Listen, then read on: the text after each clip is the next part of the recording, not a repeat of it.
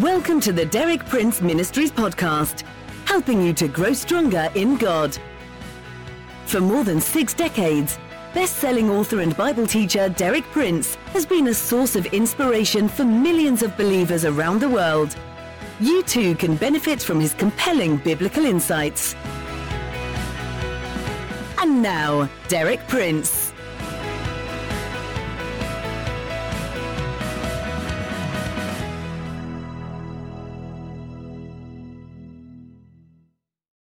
My theme for this week is one which vitally concerns all of us, without exception how to overcome evil.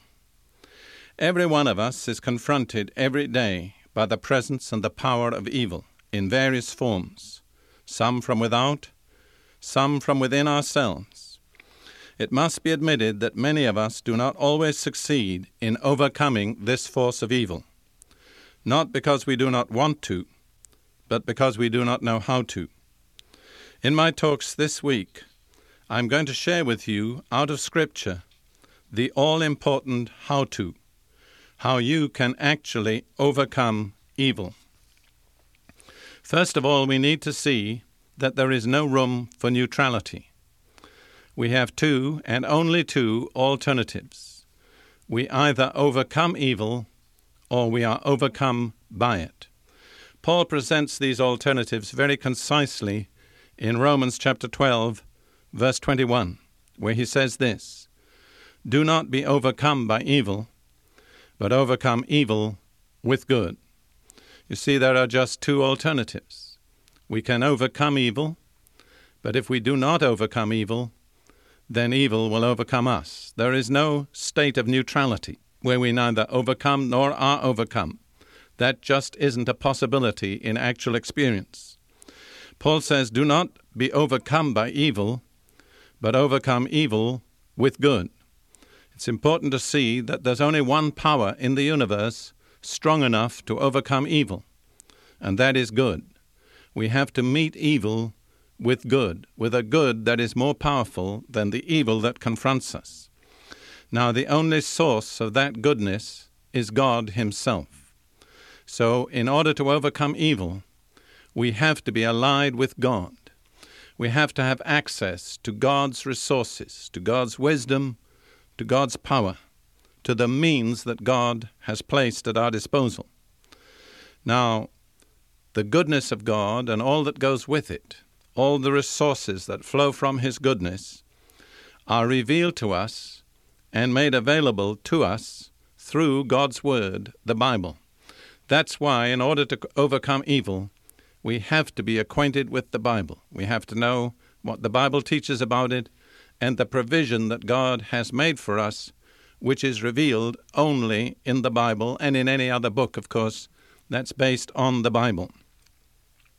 Now, when we confront evil and we look to the Bible for guidance and wisdom, we find there one revelation of God's Word, which is a key to our whole conflict with evil.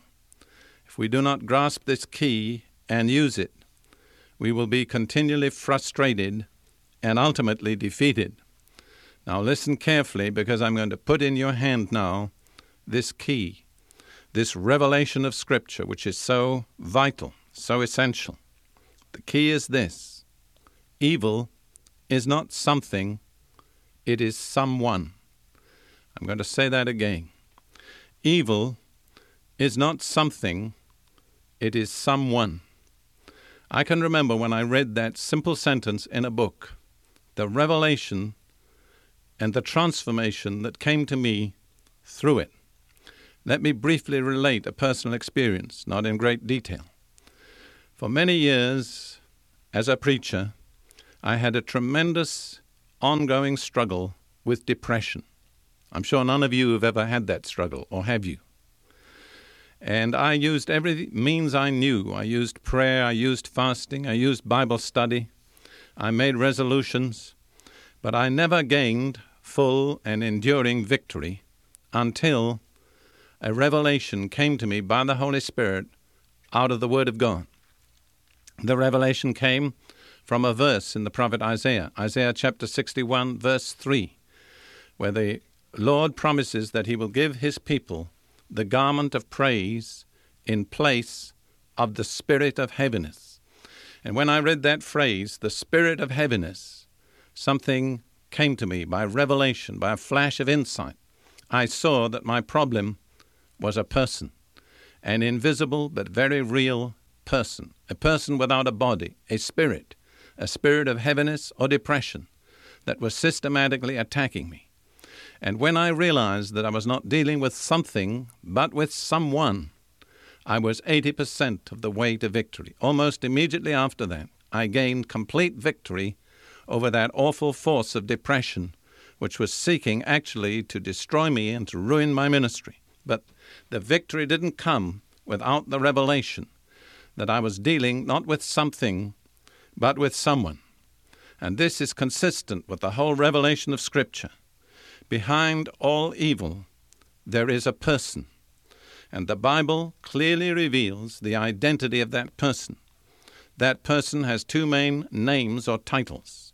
In the Old Testament, he's called Satan, and in the New Testament, he's called the devil. Each of those names has a meaning which is significant. The name Satan means the one who resists or opposes, the one who resists and opposes God, God's purposes, and God's people. So, as the people of God, we have one who opposes us Satan, the adversary, the resistor. In the New Testament, the title the devil means the slanderer or the accuser.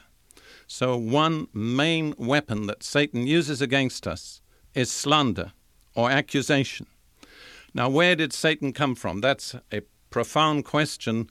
I can't answer it in fully in a few moments, but let me say that at one time, Satan was not Satan.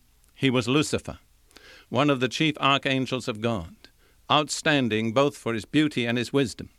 Apparently, he was in charge of one third of all the created angels. But his heart became proud because of his beauty and his wisdom, and he determined to seek equality with God. And he led the one third of the angels under his charge in rebellion against Almighty God. For that rebellion, he was cast down from the heaven of God's dwelling. But instead of that, he set up his own rival kingdom of rebellious angels in another area of the universe, still in the heavenlies, an area which is sometimes called the mid heaven, somewhere between earth and the heaven of God's throne and God's presence. And so that's Satan's headquarters today it's in the heavenlies, and there he rules over a company of rebellious angels, and his supreme purpose is indicated by his name to resist and to thwart God's purposes and God's people. The New Testament gives us a clear picture of Satan's rival kingdom, where it's located, how it operates, and the spiritual beings that are members of that kingdom. One of the clearest passages is Ephesians chapter 6 and verse 12. I'm going to read this in two versions. First of all, in the New International Version, then in the Living Bible. We'll begin with the New International Version, Ephesians 6:12. For our struggle is not against flesh and blood, but against the rulers, against the authorities, against the powers of this dark world and against the spiritual forces of evil in the heavenly realms. Notice there are spiritual forces of evil, and they're associated with rulers, with persons who have authority and seek to exercise it and to dominate and to rule. Now, in the Living Bible, this is the translation For we are not fighting against people made of flesh and blood, but against persons without bodies Lay hold of that phrase persons without bodies, spirit beings who are in opposition to God and His people. The Living Bible then goes on to specify these persons without bodies. It says, the evil rulers of the unseen world, those mighty satanic beings and great evil princes of darkness who rule this world, and against huge numbers of wicked spirits in the spirit world. So our enemies are persons without bodies.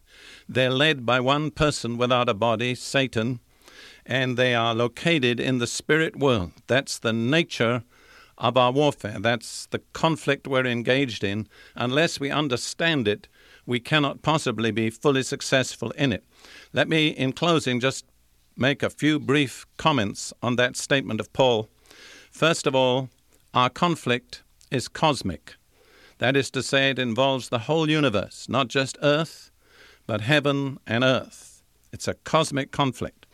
Secondly, it's not in the realm of the senses. We don't know the nature of the conflict by what we see or hear, but it comes to us by revelation through the Holy Spirit and out of Scripture. Thirdly, this conflict and its nature is unrecognized by the majority of people. They just are not aware that this is what they're up against. They know they're struggling against something, but they can't see it and they can't understand it. They don't know how to define it, they don't know how to deal with it. And the fourth point I want to make is that the outcome of this conflict in the spiritual realm is ultimately decisive. The result in the spirit realm, whether it's victory or defeat, will determine the result in every other area of our lives.